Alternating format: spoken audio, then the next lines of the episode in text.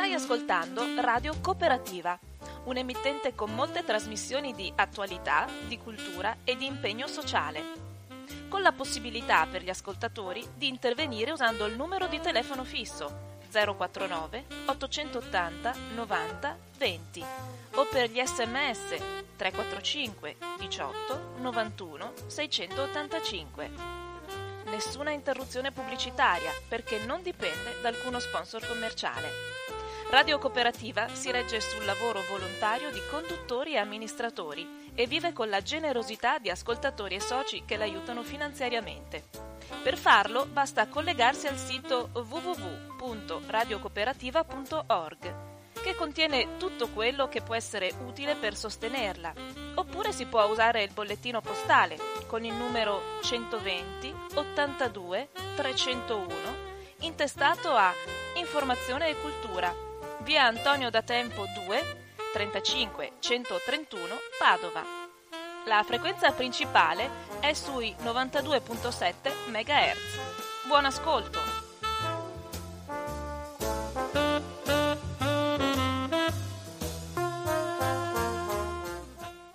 Un cordiale buongiorno a tutte le persone sintonizzate su Radio Cooperativa. Vi chiedo scusa in partenza del ritardo, ero qui in orario, ma eh, mi sono trovato con un problema che personalmente non ero capace di...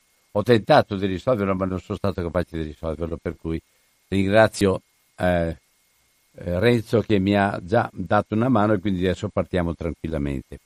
Oggi eh, faccio una cosa diversa dalle altre volte. Voi sapete che per, per un attimo soltanto.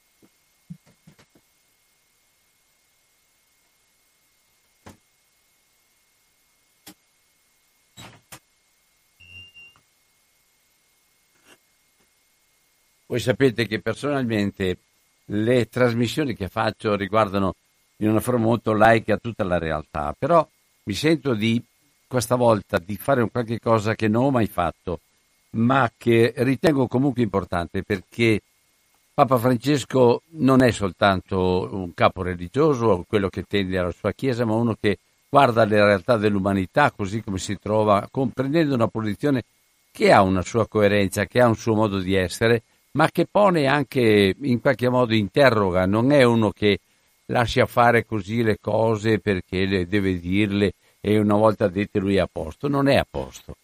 E proprio questo crea anche contrasto, ma crea anche grande, forte adesione, forte eh, analisi e in qualche modo riconoscimento della sua coerenza e del suo tentativo di parlare a tutte le persone e lo fa nella forma più semplice, più sorridente, più tranquilla e più cordiale possibile, ma facendo delle scelte, facendo delle scelte che impegnano e quindi, e quindi che si trova di fronte anche lui e che non nasconde che non, e che preferisce parlare chiaro sempre, anche se questo produce una, una, una reazione, produce una... E, e, nell'ultimo viaggio che ha fatto in Africa, è stato un viaggio molto importante, Nell'ultimo viaggio che ha fatto in Africa, ritornando proprio in aereo, ha fatto un'intervista molto lunga, molto ragionata con i giornalisti che c'erano, che gli pongono delle domande, delle domande anche dirette, secche, senza girarsi attorno ai problemi che ci sono anche dentro la Chiesa, però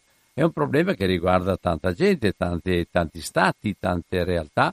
E allora io leggo questa intervista e poi insieme, se vi fa piacere, insieme poi la commenteremo un attimo.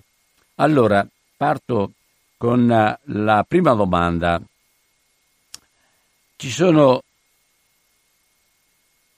alcuni che criticano il suo pontificato, non è detto il giornalista che fa la, che fa la domanda, questa è una intervista che abbiamo trovato sulla Repubblica del 10 settembre di quest'anno.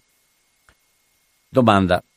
Ci sono alcuni che criticano il suo pontificato, mentre alcune delle personalità a lei più vicine hanno parlato dell'esistenza di un complotto contro di lei. C'è qualcosa che questi critici non capiscono del suo pontificato o c'è qualcosa che lei ha imparato dalle critiche? Le critiche, risposta, le critiche sempre aiutano.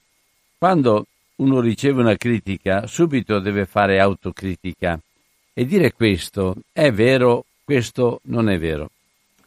Delle critiche io vedo sempre i vantaggi. Delle volte ti arrabbi, ma i vantaggi ci sono. Nel viaggio di andata verso Maputo, Maputo è in Mozambico, capitale Mozambico, nel viaggio di andata verso Maputo uno di voi mi ha dato il libro Così l'America vuole cambiare Papa, del giornalista della Croix Nicolas Enes. Le critiche non sono soltanto da parte degli americani, ma sono un po' dappertutto anche in Curia. Alcuni hanno l'onestà di dirle e a me piace questo. A me non piace quando le critiche stanno sotto il tavolo, fanno un sorriso che ti fanno vedere i denti e poi ti danno una pugnalata da dietro. Questo non è leale, non è umano. La critica vera è un elemento di costruzione, invece la critica delle pillole di arsenico è un po' come buttare pietra e nascondere la mano. Questo non serve, questo non aiuta, aiuta semmai i piccoli gruppetti chiusi che non vogliono sentire la risposta alla critica. Quando si dice questa cosa del Papa non mi piace, significa che io faccio una critica e aspetto la risposta. Vado da lui e parlo e scrivo un articolo e gli chiedo di rispondere. Questo è leale, questo è amare la Chiesa. Fare una critica invece senza voler sentire la risposta e senza fare il dialogo è, non volere bene alla Chiesa, è andare dietro a un'idea fissa, cambiare papa, cambiare stile o fare uno scisma. Domanda. Lei ha paura di uno scisma nella Chiesa americana? Nella Chiesa ci sono stati tanti scismi. Dopo il Concilio Vaticano I, sull'ultima votazione, quella dell'infallibilità, è successo che un bel gruppo se n'è andato, si è staccato dalla Chiesa, ha fondato i vetero-cattolici per essere fedeli alla tradizione della stessa Chiesa. Poi hanno trovato uno sviluppo differente e adesso i vetero-cattolici fanno l'ordinazione delle donne. Il Papa dice che le cose cambiano velocemente. Ma allora erano rigidi, andavano dietro a una ortodossia pensando che il concilio avesse sbagliato. Anche il concilio Vaticano II ha creato queste cose, forse lo stacco più conosciuto è quello di Marcel Lefebvre, ma sempre c'è l'azione scismatica nella Chiesa. È una delle azioni che il Signore lascia sempre alla libertà umana. Io non ho paura degli scismi. Prego perché non ce ne siano, perché c'è di mezzo la salute spirituale di tanta gente. Prego che ci sia il dialogo, che ci sia la correzione se c'è qualche sbaglio ma il cammino nello scisma non è cristiano. Pensiamo all'inizio della Chiesa, come ha incominciato la Chiesa con tanti scismi uno dietro l'altro, basta leggere la storia. È stato il popolo di Dio a salvare dagli scismi. Gli scismatici sempre hanno una cosa in comune, si staccano dal popolo, dalla fede del popolo, dalla fede del popolo di Dio. E quando al concilio di Efeso ci fu una discussione sulla maternità di Maria, il popolo, questo è storico, stava all'entrata della cattedrale con i bastoni, faceva vedere loro, ai vescovi, faceva vedere loro i bastoni e gridava Madre di Dio, Madre di Dio, come dicendo, se voi non fate questo, ecco cosa vi aspetta. Il popolo di Dio sempre aggiusta e aiuta. Uno scisma è sempre una situazione elitaria, una ideologia staccata dalla dottrina. Per questo io prego che non ci siano scismi, ma non ho paura. Comunque io parlo delle cose sociali e le cose che dico sono le stesse che ha detto Giovanni Paolo II, le stesse. Io copio lui. Ma il Papa è troppo comunista, dicono. E così entrano delle ideologie nella dottrina e quando la dottrina scivola sulle ideologie, lì c'è la possibilità di uno scisma. L'ideologia è la primazia di una morale asettica sulla morale del popolo di Dio. Invece la morale della ideologia ti porta alla rigidità, alla rigidità e oggi abbiamo tante, tante scuole di rigidità dentro la Chiesa che non sono scisma, ma sono vie cristiane pseudo-scismatiche che finiranno male. Quando vedete cristiani, vescovi, sacerdoti rigidi, dietro di loro ci sono dei problemi, non c'è la sanità del Vangelo. Per questo dobbiamo essere miti, miti con le persone che sono tentate da questi attacchi perché stanno passando un problema e dobbiamo accompagnarle con mitezza. E mantiene sempre il sorriso. Eh? Cosa pensa del problema della xenofobia in Africa? Non è un problema solo dell'Africa, è una malattia umana come il morbillo. È una malattia, ti viene, entri in un paese, entri in un continente, per cui si dice mettiamo muri, no. Ma i muri lasciano soli coloro che li fabbricano. Guardate che ha delle risposte che valgono e n- non è uno che parla in, in astratto della teologia, no, no. Per cui si dice mettiamo muri, no? Ma i muri lasciano soli coloro che li fabbricano. Si lasciano fuori tante persone, ma coloro che rimangono dentro i muri rimangono soli e alla fine della storia sconfitti perché le invasioni sono potenti.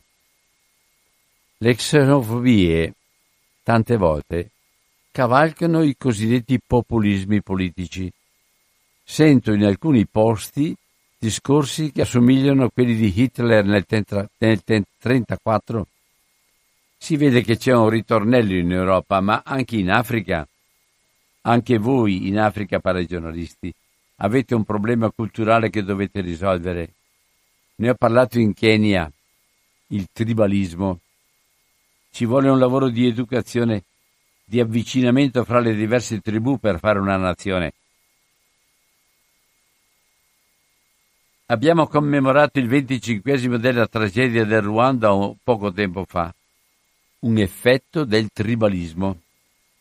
Ricordo in Kenya, nello stadio, quando ho chiesto a tutti di alzarsi, di darsi la mano e dire no tribalismo, no al tribalismo. Dobbiamo dire no anche il tribalismo è una xenofobia, una xenofobia domestica, ma è pure una xenofobia. Domanda. Uno dei temi di questo viaggio è stato la protezione dell'ambiente naturale. Ne ha parlato in tutti i suoi discorsi, anche coi giovani. Ha parlato della protezione degli alberi, degli incendi, della deforestazione la stessa cosa sta accadendo in questo momento in Amazzonia. Lei crede che i governi di queste aree amazzoniche stiano facendo di tutto per proteggere questo polmone del mondo? C'è un inconscio collettivo per cui l'Africa va sfruttata. È una cosa incosciente, noi non pensiamo. L'Europa va, L'Europa va sfruttata. Dobbiamo liberare l'umanità da questi inconsci collettivi. Il punto più forte di questo sfruttamento, non solamente in Africa, ma dappertutto nel mondo, è l'ambiente naturale. La deforestazione, la distruzione della biodiversità. Un paio di mesi fa ho ricevuto i cappellani del mare. Nell'udienza c'erano sette ragazzi pescatori che pescavano in una barca che non era più lunga di questo aereo. Pescavano con mezzi meccanici, un po', un po degli avventurieri mi hanno detto questo. Da alcuni mesi fino ad oggi abbiamo recuperato quasi 6 tonnellate di plastica. 6 tonnellate di plastica, questa è una realtà. In Vaticano abbiamo abolito la plastica. Nelle intenzioni di preghiera di questo mese del Papa c'è proprio la protezione degli oceani che ci danno anche l'ossigeno. Difendere l'ecologia, la biodiversità, che è la nostra vita, difendere l'ossigeno. La lotta più grande è quella per la biodiversità. La difesa dell'ambiente naturale la portano avanti i giovani che hanno una grande coscienza perché dicono il futuro è nostro. La corsa estate, quando ho visto la foto di quella nave che viaggiava nel Polo Nord come se niente fosse, ho sentito angoscia. Alcuni, alcuni mesi fa abbiamo visto tutti la fotografia dell'atto funebre. Sto girando il foglio, scusate. Dell'atto funebre che hanno fatto, credo, in Groenlandia, dove qualche ghiacciaio è scomparso. Hanno fatto un atto simbolico per attirare l'attenzione. Sono rimasto commosso da un articolo di Franca Giansoldati del Messaggero che non ha risparmiato le parole a proposito dello sfruttamento ambientale. La parola brutta è la parola corruzione. Ho bisogno di fare questo, ma per fare questo devo sforestare quello, quell'altro, quell'altro. Ho bisogno del permesso del governo o dei governi provinciali, nazionali. La domanda che molti si sentono dire per avere l'approvazione un, pro, un progetto è e per me quanto? Sfacciatamente. Questo succede in Africa, in America Latina, anche in Europa, dappertutto. Quando si prende la responsabilità sociopolitica come medaglia personale, si sfruttano i valori, si sfrutta la natura, si sfrutta tanta gente. Pensiamo anche a tanti operai sfruttati nelle nostre società. Il caporalato non lo hanno inventato gli africani. L'abbiamo in Europa, la domestica ha pagato un terzo di meno di quello che si deve, non l'hanno inventata gli africani.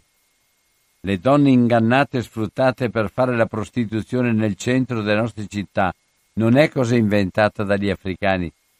Anche da noi c'è questo sfruttamento non solo ambientale ma anche umano. E questa è per corruzione. Che cosa pensa del problema dell'educazione dei giovani in Africa? L'Africa è un, è un continente giovane, ha vita giovane.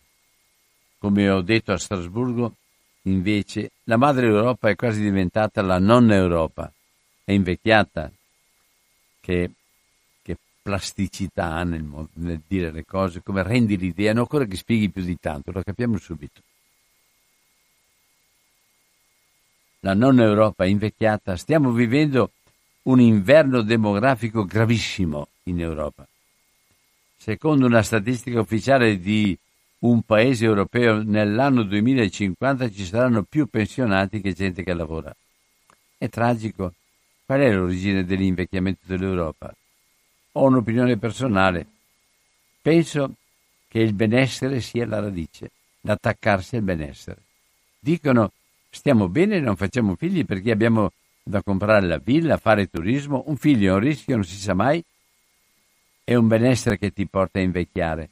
Invece l'Africa è vita. Qui come in Colombia e a Cartagena ho trovato persone che mi mostravano i bambini, dicevano questo è il mio tesoro, questa è la mia vittoria. Lo stesso gesto l'ho visto in Europa orientale, con una nonna che faceva vedere il bambino e diceva questo è il mio trionfo. A voi la sfida di educare questi giovani. L'educazione di questo momento è prioritaria. Il primo ministro di Mauritius mi diceva che ha in mente di introdurre un sistema educativo gratuito per tutti la gratuità del sistema educativo è importante perché ci sono centri di educazione di alto livello ma a pagamento.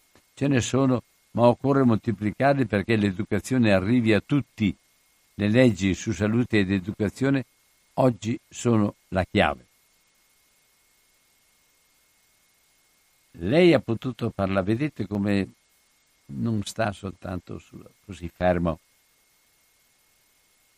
nel dare risposte scontate. Lei ha potuto parlare col presidente del Mozambico.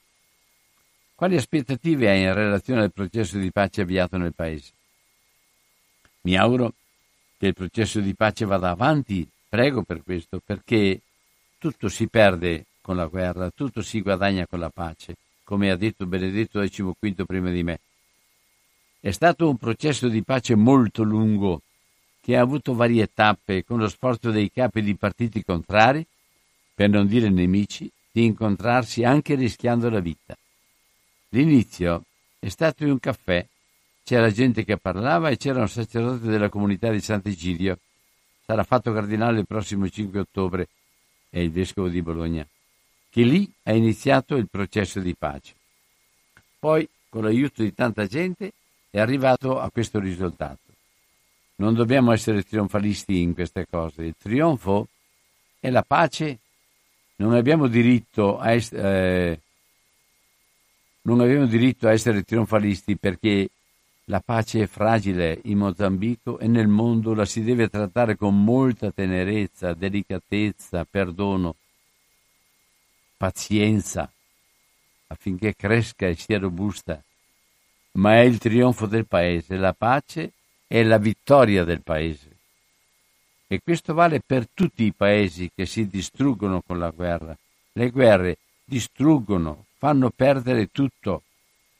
Quando c'è stata alcuni mesi fa la celebrazione dello sbarco in Normand- Normandia, ricordo che c'erano i capi dei governi a fare memoria dell'inizio della fine di una guerra crudele e di una dittatura antiumana come il nazismo e il fascismo, ma quella spiaggia sono rimasti 46.000 soldati, eh? È il prezzo della guerra. Ti confesso, quando andai al sacrario di Re di Puglia, piansi per, per favore, mai più la guerra. Le guerre non risolvono niente, anzi, fanno guadagnare le persone che non vogliono l'umanità. Domanda come la Chiesa può aiutare ad accompagnare i giovani nelle crisi familiari. La famiglia ha un ruolo chiave in questo. In Madagascar c'è il problema della famiglia legato al problema della povertà. La mancanza di lavoro è, è anche lo sfruttamento. Penso a coloro che nella cava di Antananarivo, nota, nota del redattore, è la capitale Antananarivo, guadagnano un dollaro e mezzo al giorno.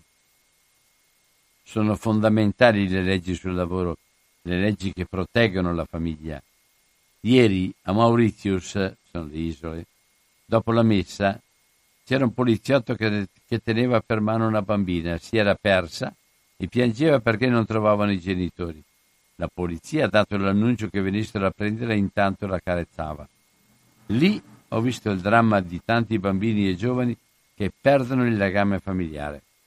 Lo Stato deve prendersi cura della famiglia e dei giovani, è un dovere dello Stato. Poi è necessario che tutta la società abbia coscienza che avere un bambino è un tesoro perché fa crescere la patria, fa crescere i valori che daranno sovranità alla patria. Una cosa che mi ha colpito in tutti e tre i paesi visitati è stato il fatto che la gente salutava quando passavo e c'erano anche i bambini piccoli che salutavano. Così entravano nella gioia. Domanda. Una domanda sulle isole Chagos. Il primo ministro l'ha ringraziata per aver ricordato le sofferenze della popolazione Chagos, le cui isole sono occupate dalla Gran Bretagna. Oggi c'è un'attiva base militare. Come si può aiutare il popolo Chagos? Vorrei ripetere la dottrina della Chiesa per la quale esistono le organizzazioni internazionali che hanno la capacità di giudicare. Si deve obbedire alle istituzioni internazionali. Quando c'è qualche lotta interna tra i paesi si va lì a risolvere come fratelli civilizzati. Poi c'è un altro fenomeno. Quando arriva la liberazione di un popolo, ad esempio in Africa, ci sono state tante liberazioni dalla Francia, dalla Gran Bretagna, dal Belgio, dall'Italia. C'è sempre stata la tentazione da parte di questi paesi di portarsi via qualcosa. Sì, ti do la liberazione, ma qualche briciola me la porto via. Credo allora che le organizzazioni internazionali debbano fare anche un processo di accompagnamento riconoscendo alle potenze dominanti ciò che hanno fatto per quel paese riconoscendo la buona volontà di andarsene e aiutandoli con libertà, con fratellanza. Ma è un lavoro culturale lento, vorrei approfittare per dire che se oggi non ci sono colonizzazioni geografiche, almeno non tante, ci sono tuttavia colonizzazioni ideologiche che vogliono entrare nella cultura dei popoli e cambiare quella cultura e così omogeneizzare l'umanità. È l'immagine della globalizzazione come una sfera, tutti uguali, ogni punto equidistante dal centro, mentre la vera globalizzazione non è una sfera, tutti, ma un poliedro dove ogni popolo e nazione conserva la propria identità ma si unisce a tutta l'umanità, mentre la colonizzazione ideologica cerca di cancellare l'identità degli altri per farli uguali. Dobbiamo mettere, rispettare l'identità dei popoli e questa è una premessa da rispettare sempre, così da cacciare via tutte le colonizzazioni. Mauritius ha un'importante tradizione di dialogo interreligioso. Cosa pensa? Mi ha colpito molto la capacità di unità e di dialogo interreligioso. Non si cancella la differenza tra le, religioni, ma si sottolinea che siamo tutti fratelli e tutti dobbiamo parlare. Mauritius, in questo senso, ha dato un segnale di maturità. La prima cosa che ho trovato ieri entrando in episcopio è stato un mazzo di fiori bellissimo. Chi me lo ha inviato? Il grande imam. Essere fratelli. La fratellanza umana è la base. Per questo ai missionari dico di non fare proselitismo. Il proselitismo vale per la politica, per lo sport. Vieni nella mia squadra, ma non per fede. Che cosa significa per te, Papa, evangelizzare? C'è una frase di San Francesco d'Assisi che mi ha illuminato tanto.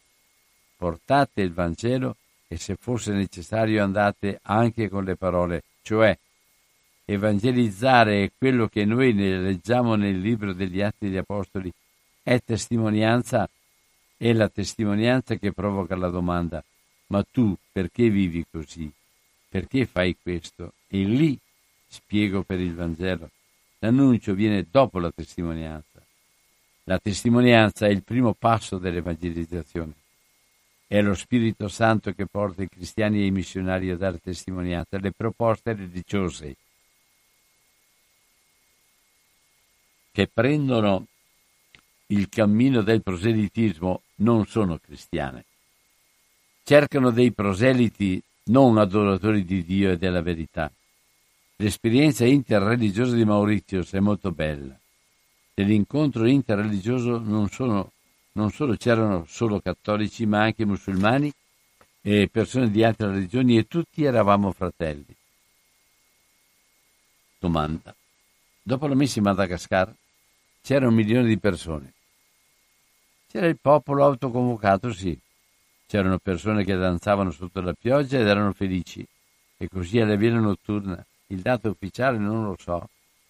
Dico che se che ce n'erano un po' meno, facciamo 800.000, ma il numero non interessa, interessa il popolo, gente che era arrivata a piedi dal pomeriggio prima, che è stata alla veglia e ha dormito lì ho pensato a Rio de Janeiro 2013, a quando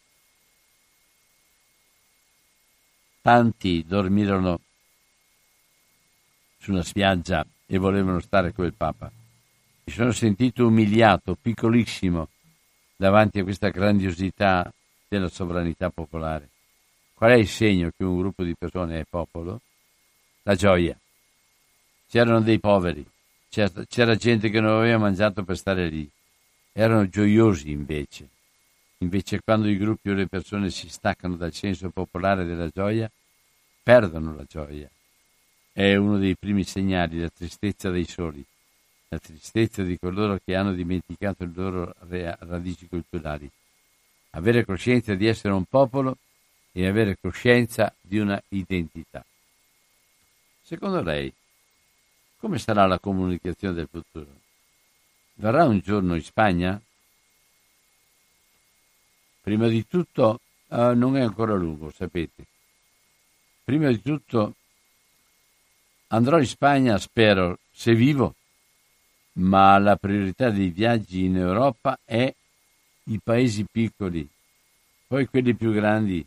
Secondo, non so come sarà la comunicazione di, del futuro. ma penso com'era la comunicazione quando ero ragazzo, ancora senza tv, con la radio, col giornale, anche col, giorn- anche col giornale clandestino che era perseguitato dal governo di turno, si vendeva di notte con i volontari. Era una comunicazione precaria, ma era comunicazione. In ogni caso, ciò che rimane come costante nella comunicazione è la capacità di trasmettere un fatto, un avvenimento e distinguerlo dall'interpretazione. Una cosa che danneggia la comunicazione è l'interpretazione. La comunicazione è sempre una cosa mobile, ma è facile passare dal fatto all'interpretazione. È importante che ci sia il fatto al centro. Vale anche per noi, nella curia. C'è un fatto, lo si racconta, ma viene abbellito, impreziosito, ognuno ci, ci mette del suo. Non lo si fa con cattive intenzioni, ma è la prassi. Mentre l'essenza del comunicatore è sempre quella di riferire il fatto e distinguere il fatto dall'interpretazione. Spesso si scrive, si dice che, si può dire certo, ma poi bisogna avere l'onestà di verificare l'oggettività del si dice che. L'oggettività è un altro dei valori che bisogna garantire nella comunicazione. Inoltre, la comunicazione deve essere umana, talmente umana, um, totalmente umana. Umana significa costruttiva, cioè deve essere per l'altro, la comunicazione non può essere usata come strumento di guerra perché distrugge. L'altro giorno commentavo con padre Rueda un articolo sulla capacità distruttiva della lingua, è come l'arsenico. La comunicazione deve essere al servizio della costruzione, non della distruzione. Quando la comunicazione è al servizio della distruzione quando difende progetti non umani. Pensiamo per esempio alla propaganda nelle dittature del secolo passato. Le dittature erano molto abili nella comunicazione tutta costruita, fomentavano guerre, divisioni, erano distruttive ma ci vuole coerenza ai fatti. E così conclude questa intervista. Io credo che ci siano elementi molto interessanti, molto belli, elementi anche di riflessione sia per la Chiesa, ma sia anche per la società e anche della, tra virgolette, normalità della non guerra. Non, è un passaggio sul quale abbiamo bisogno di, anche noi di aprire il dialogo, di aprire il, anche l'atteggiamento. L'importante è sapere e sentirci parte di una storia che non è soltanto quella di cui discutiamo noi e quella di, di cui ci piace discutere per, per si, sintetizzare o comunque per, per andare secondo le nostre simpatie il corso degli eventi. È importante invece avere l'onestà di riconoscere che è veramente decisivo poter vivere prima cosa e secondo poter convivere seconda cosa per poter veramente costruire qualcosa che può durare e che rende la possibilità di futuro da una parte ma anche di gioia dall'altra. Allora 049 880 90 20 l'articolo è sufficientemente lungo e credo che ci sia anche il desiderio, mi interessa anche eh, così eh, sentire come, come avete reagito di fronte al Papa che dice ma ci sono sempre stati degli scismi anche nella Chiesa. La Chiesa è nata con gli scismi fin dall'inizio, ma la Chiesa è stata anche, ha camminato dentro la storia e ha avuto il suo luogo da dove è sempre stata messa sulla rotta giusta. Pronto? Pronto? Sì, pronto? Sì. Albino, Volevo dirti una cosa che è in sintonia con quello che hai letto. Ho letto una definizione che a me piace moltissimo, è del razzismo come buco nero della coscienza.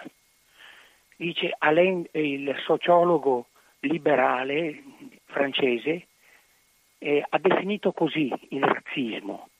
Il razzismo contemporaneo di oggi fa dell'altro un antisoggetto per esprimere il proprio malessere e la propria vergogna di non essere più egli stesso soggetto, negare la comune umanità. È un disastro, è addirittura, è, addirittura, è negare la, la radice della nostra specie, degli uomini. Negare noi stessi. È gravissimo perché prepara disastri, è, un vero mostro da tramonto della ragione e della sensibilità e del cuore, della mente e del cuore. Ecco, questo Albino volevo dire. Ciao. Grazie anche a te del contributo che hai dato ed è molto interessante questo che hai detto. Non riconoscere l'umanità, che è la stessa che abbiamo noi, significa non riconoscere neanche noi stessi, perché neanche noi ci consideriamo umani come non consideriamo gli altri tali.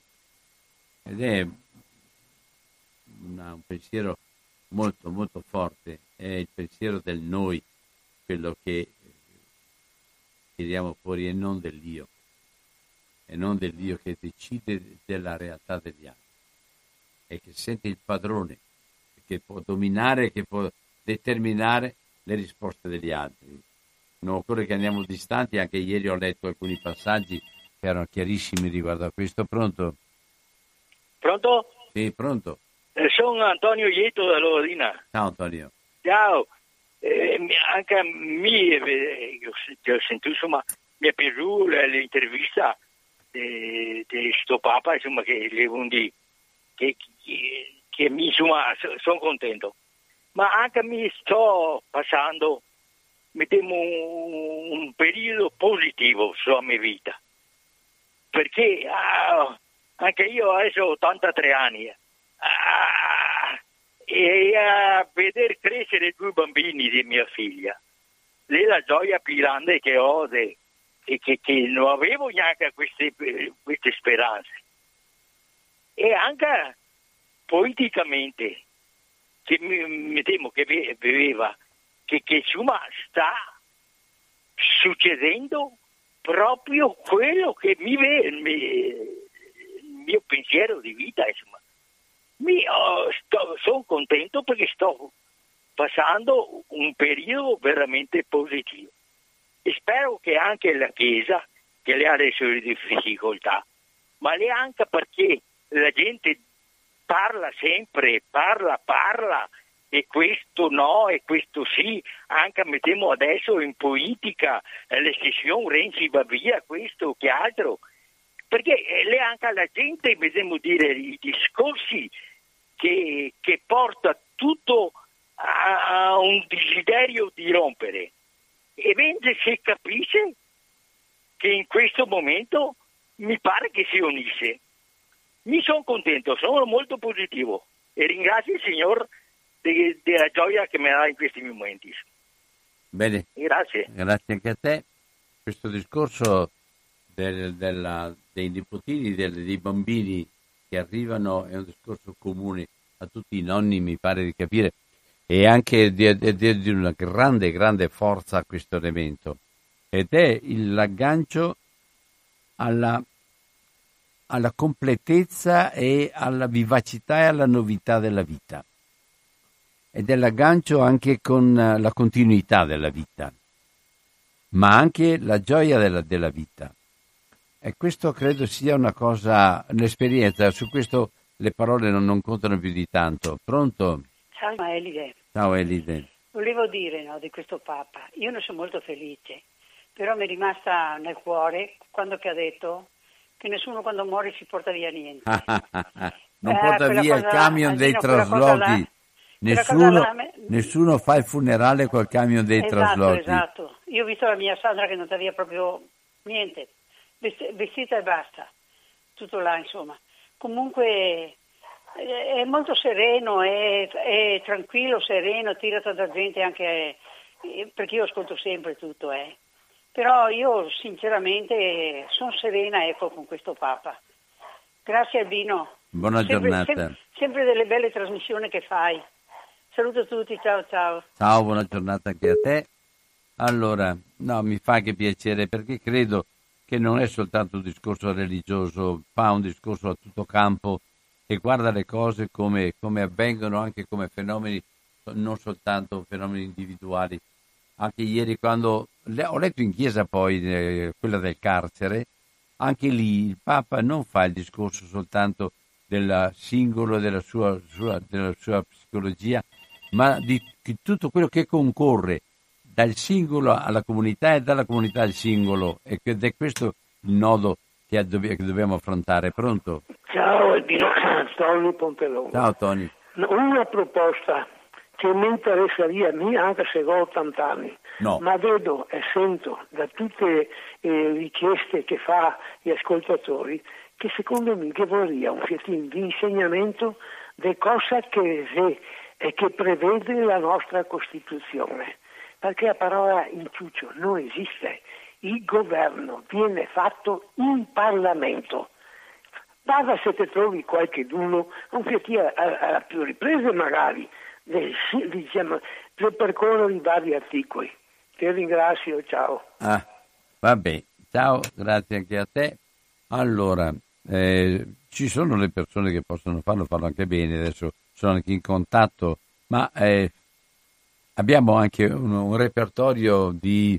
I più giovani stanno lavorando e elaborando le varie, le varie modalità con cui si, si eh, entrano dentro a queste realtà qua ma certamente è un suggerimento che accetto volentieri perché abbiamo anche delle personalità non indifferenti anche qui a Padova, per cui è, è possibile fare quello che hai detto tu. Allora sempre 049 880 90 20, ma mi interessava invece questo rapporto tra le scelte politiche, è la contraddizione che viviamo in Veneto, eh?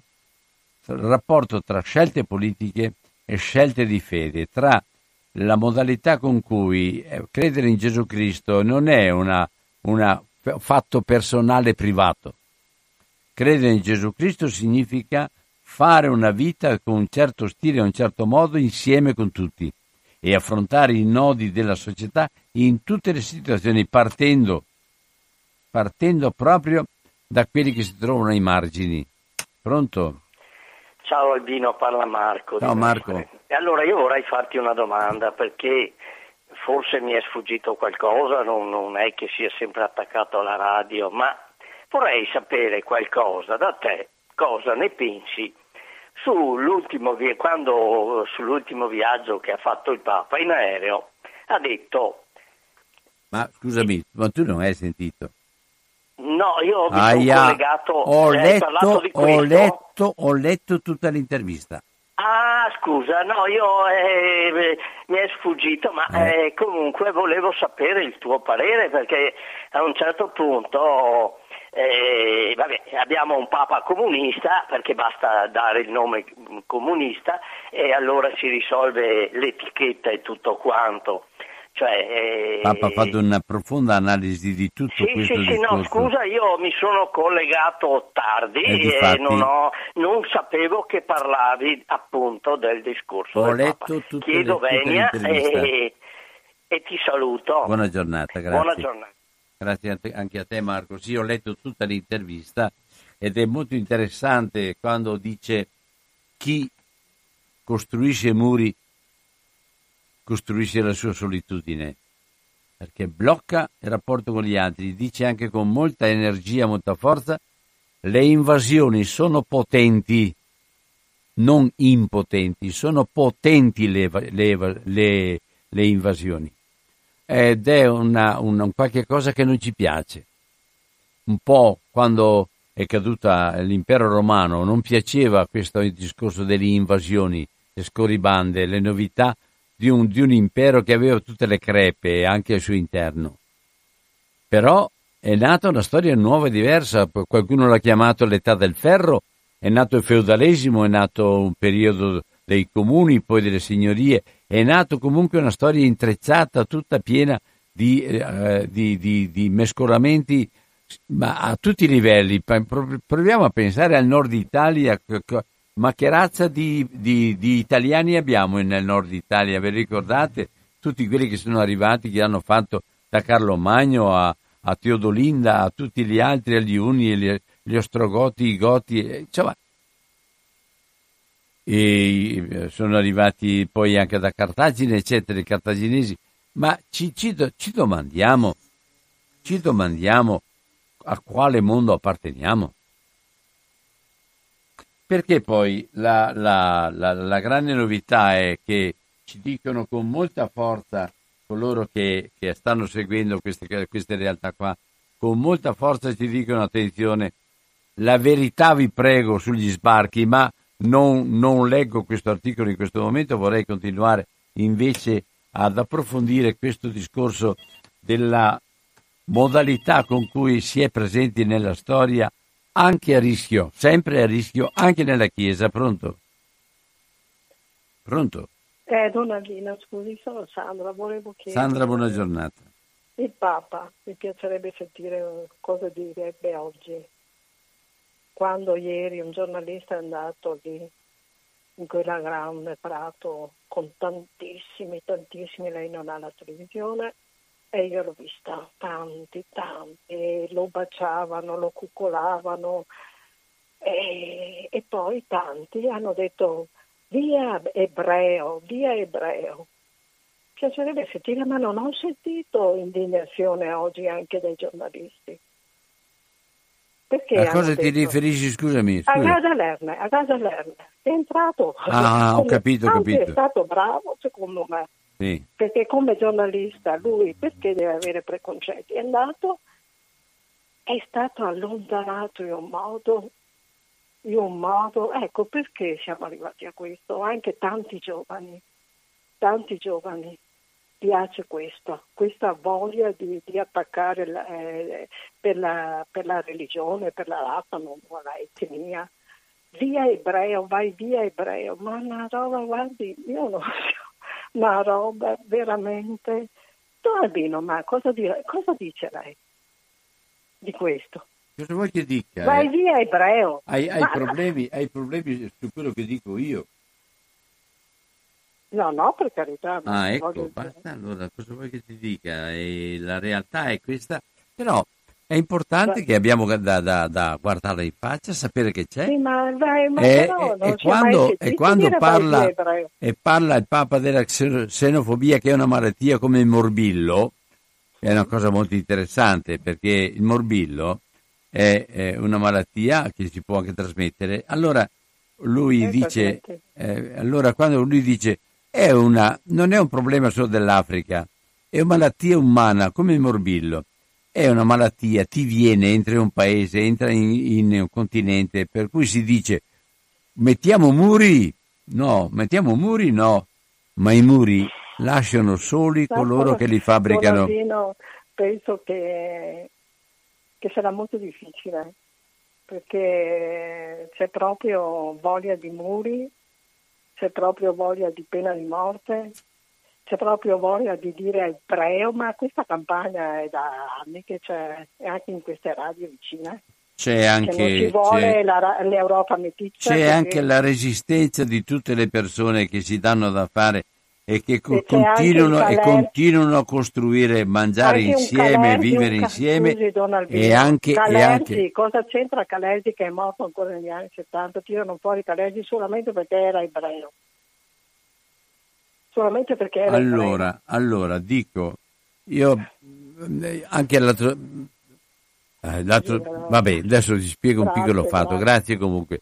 Allora, eh, è un piccolo fatto, è una stupidaggine la mia, non è una, una cosa molto, molto, importante, è una stupidaggine, però nella, nel modo di uh, affrontare questi temi, queste cose qua, io devo stare sempre attento a non fare di ogni erba un fascio.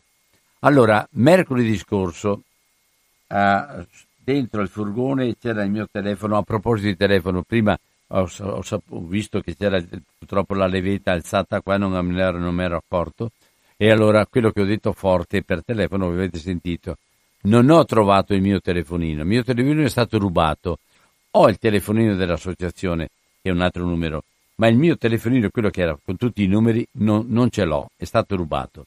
Ed è stato rubato mercoledì, sera, mercoledì pomeriggio.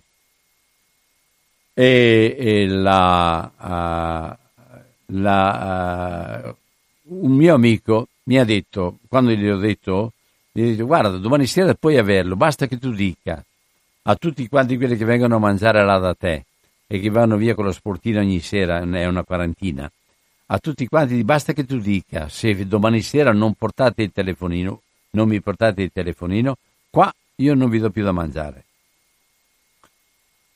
E ci ho pensato un po' su, ma poi mi sono domandato, ma il telefonino è stato tolto da uno? Non è stato tolto da tutti. È giusto bloccare e condannare tutti perché io voglio avere il mio telefonino? È una forma quella per ottenere il risultato, eh?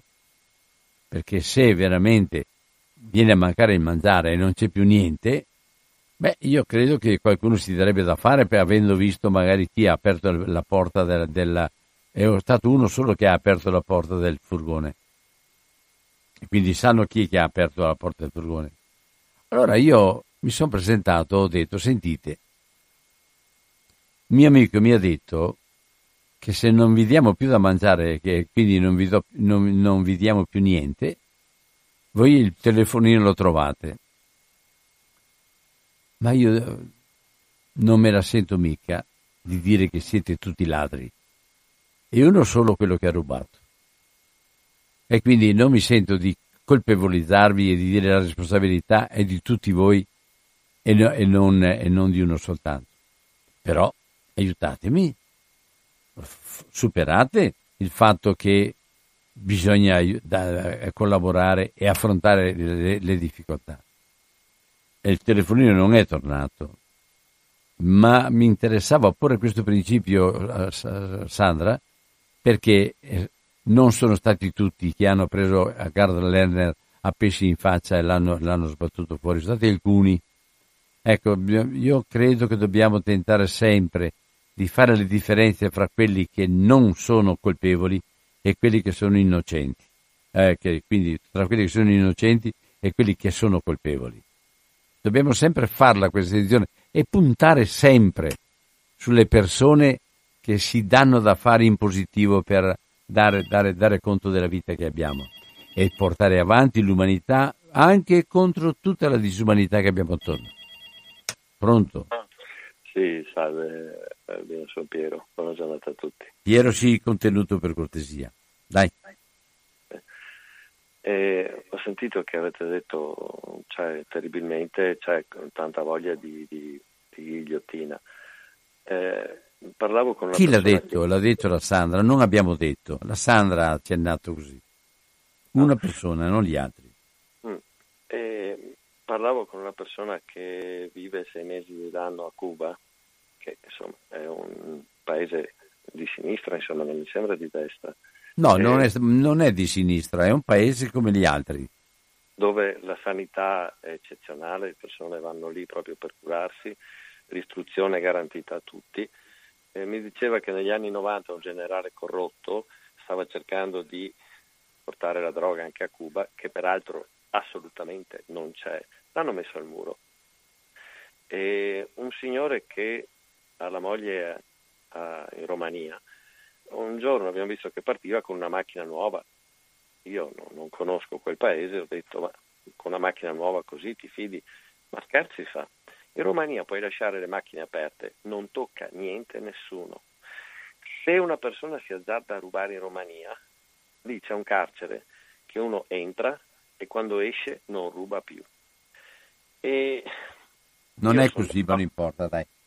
Io sono d'accordo sul carcere che deve essere eh, un recupero delle persone, ma eh, se una persona ha 50, 60 anni, 45 anni ha avuto 20 arresti, 30 arresti e praticamente la sua università è quella il suo tenore di vita, la sua passione è quella, come quando hanno intervistato in televisione una persona che diceva io mi sono fatto la villa ma non ho rubato in Italia, ho rubato in Svizzera, ho truffato gli svizzeri, qui ho portato i soldi e si vantava anche di questo. Ma questo, molto probabilmente, non è un caso eccezionale, forse è la maggioranza.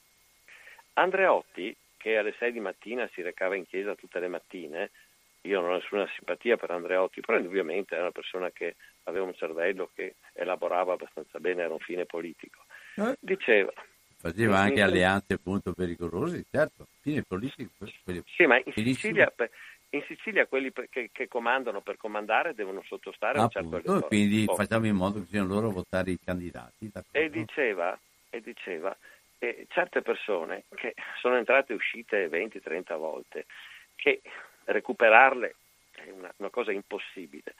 Se delle persone decidono di vivere un certo modo, ehm, ci sono delle isole bellissime in mezzo al mare, dove gli si può creare la struttura, la scuola, l'ospedale. Cioè si può, ci si può anche tassare per tentare la loro integrazione, ma tra di loro.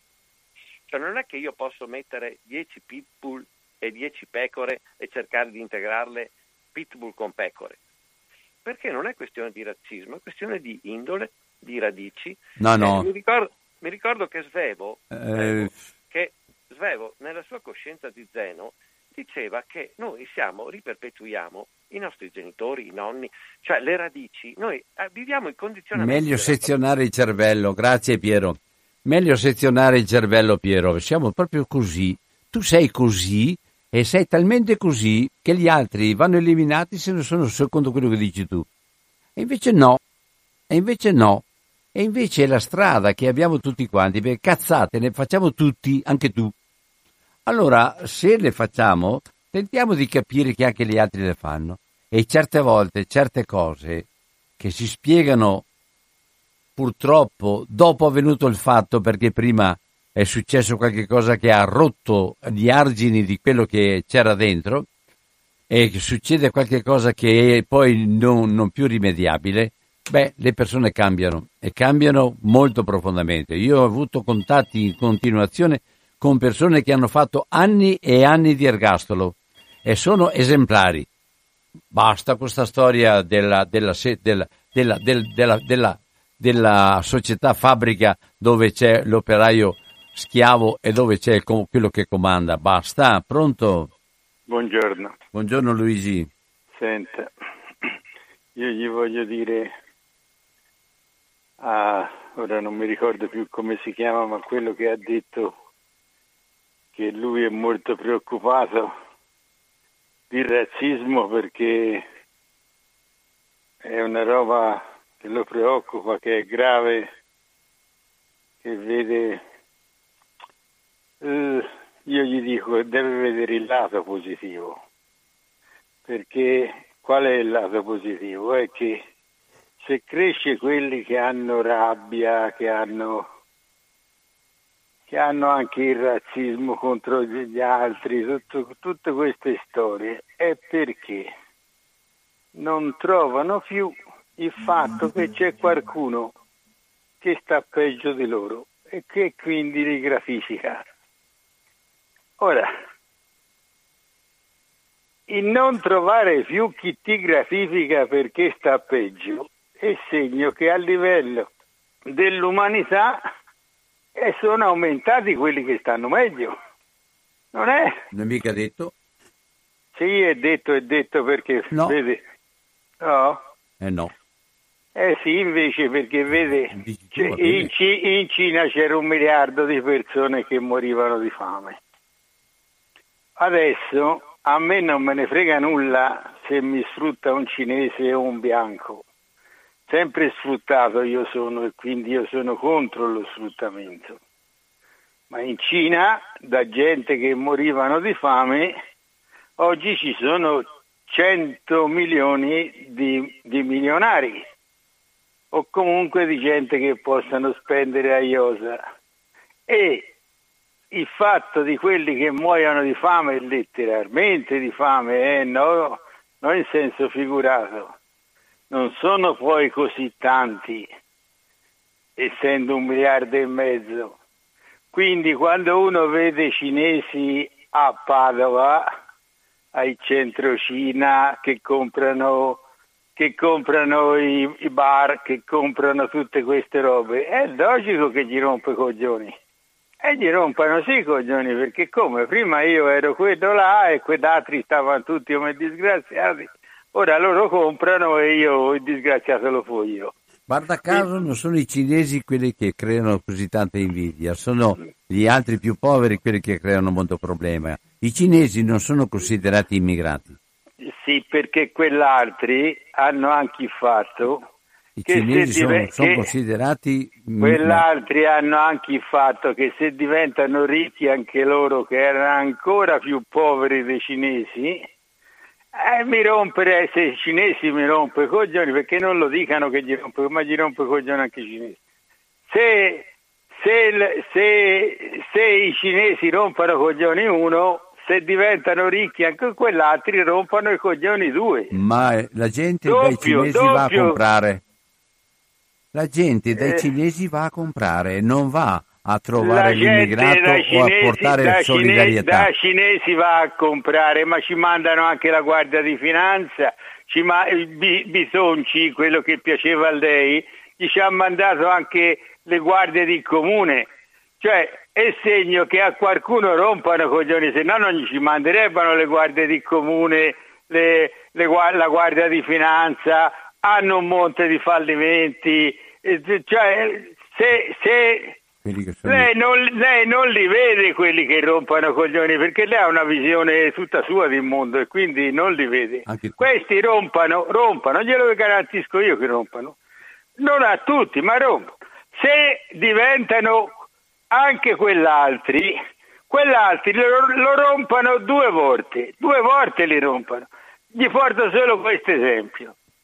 In un mobilificio che è emblema di Made in Italy, moderno, Made in Italy moderno, ma sempre Made in Italy, cioè design e Pinco Fallini. Lei non ci crederà, ma l'architetto vive in una stanza dove nessuno lo vede. I clienti, prima di tutto, non lo vedano i clienti.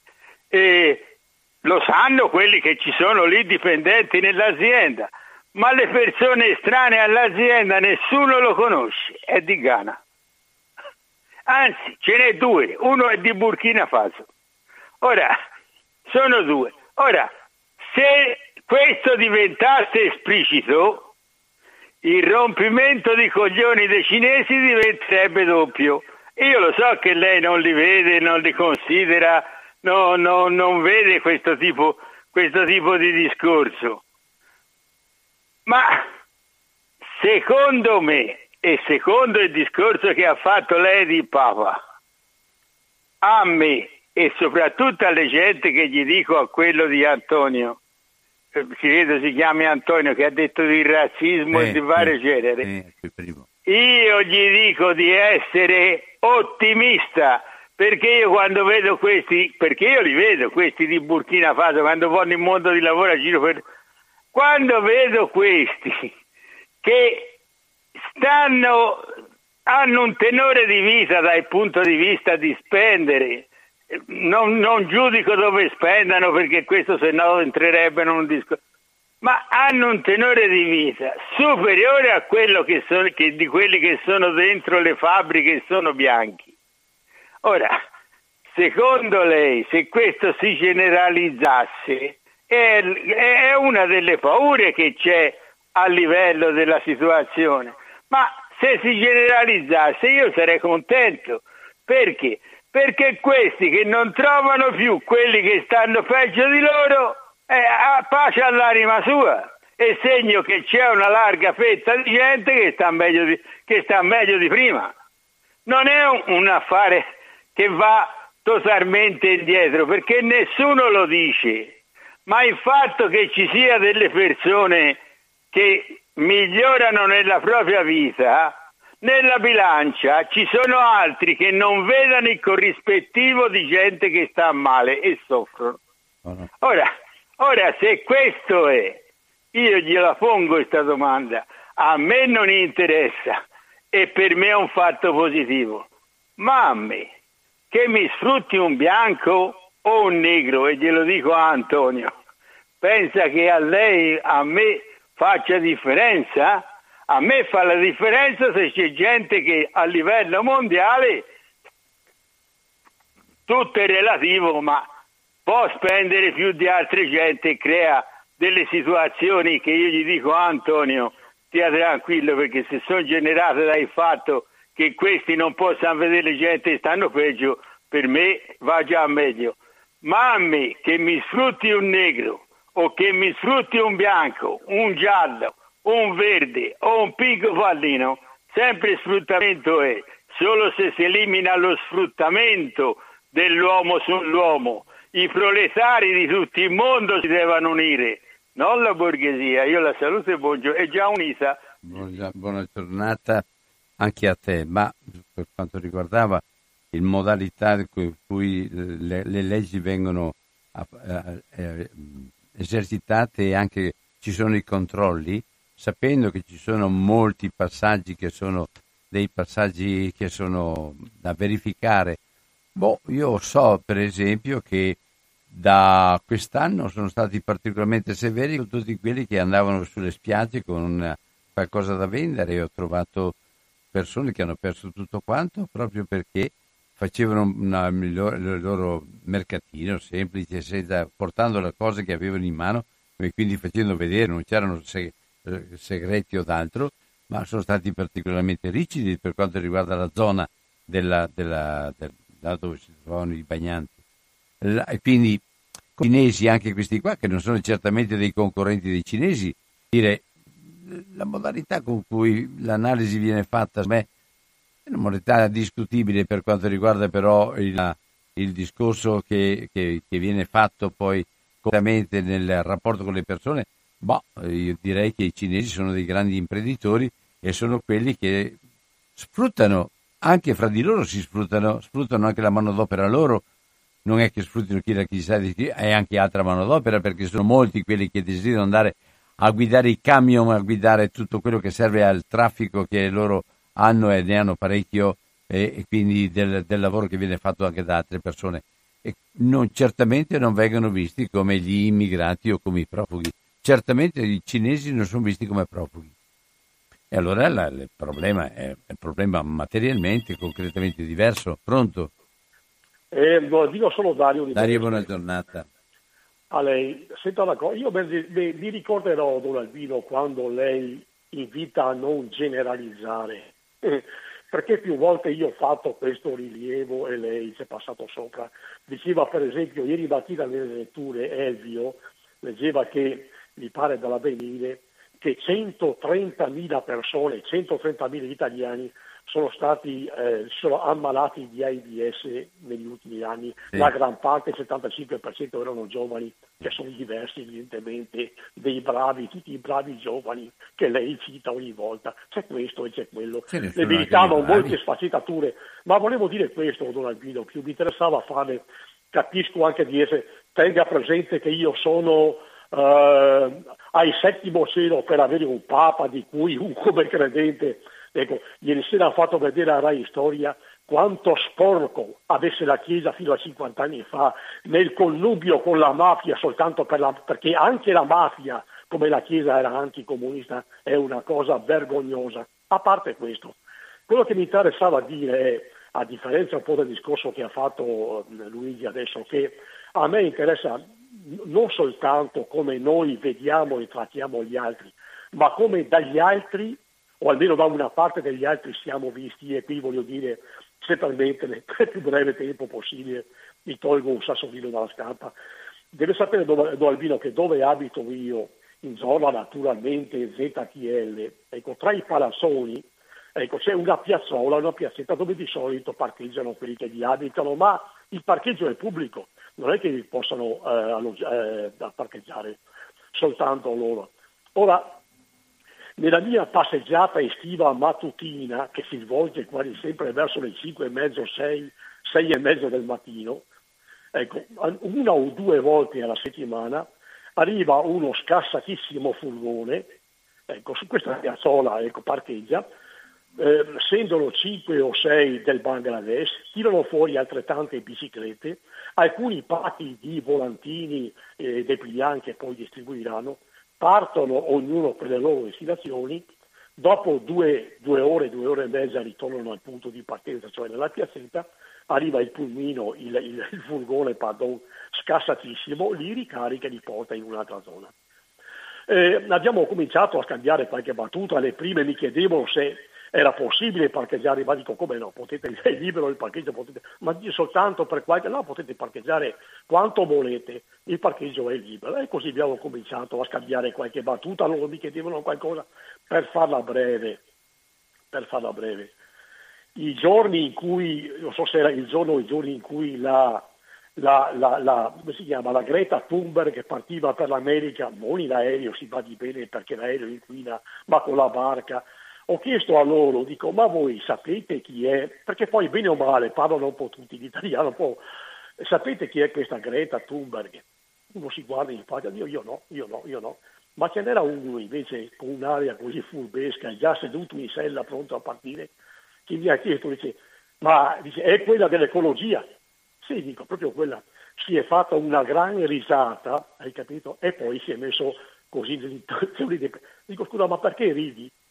A quel punto si è guardato intorno, ha guardato i suoi, tra virgolette, compagni di lavoro e mi ha risposto, se non intende, se non lo capisce da solo, è inutile che io glielo spieghi.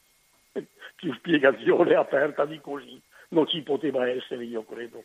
La saluto. No, ha trovato la via di uscita, non è così, Dario. Ha trovato la sua via di uscita perché non sapeva risponderti. E allora, e allora ha trovato la, la capacità, ha avuto la, la prontezza di, di, di, di, rilanciarti la palla in mano. Ma lui la risposta non ce l'ha in mano. Cioè, ce l'ha ma non ha coraggio di dirla.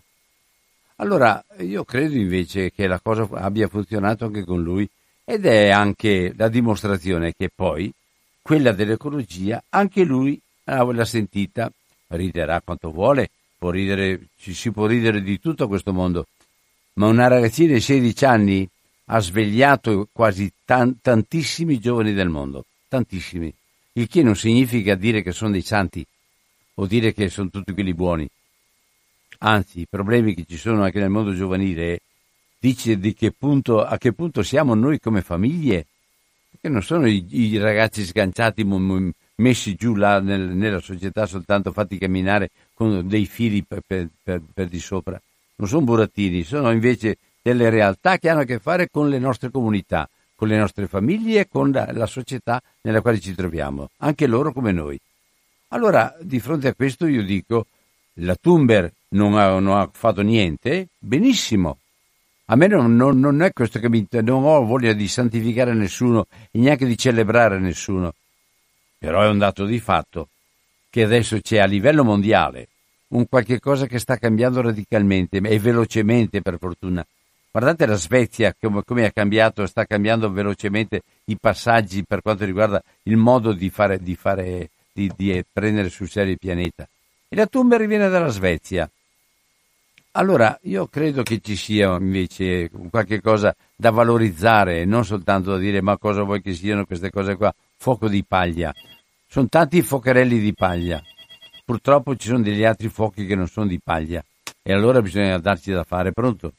Ciao Albino, è vero, eh, Greta è molto più comunista del Papa. Ha ragione, ha ragione, ha ragione stavolta do ragione a, a quello di Mestre. Ciao. Non ho capito cosa volevi dire. Non ho capito niente. Non, non, non, non, ho capito se è una presa in giro o se... Non ho capito. Mi, mi dispiace che non si possa chiacchierare un po' per capirci meglio. È pronto? Come sei ingenuo.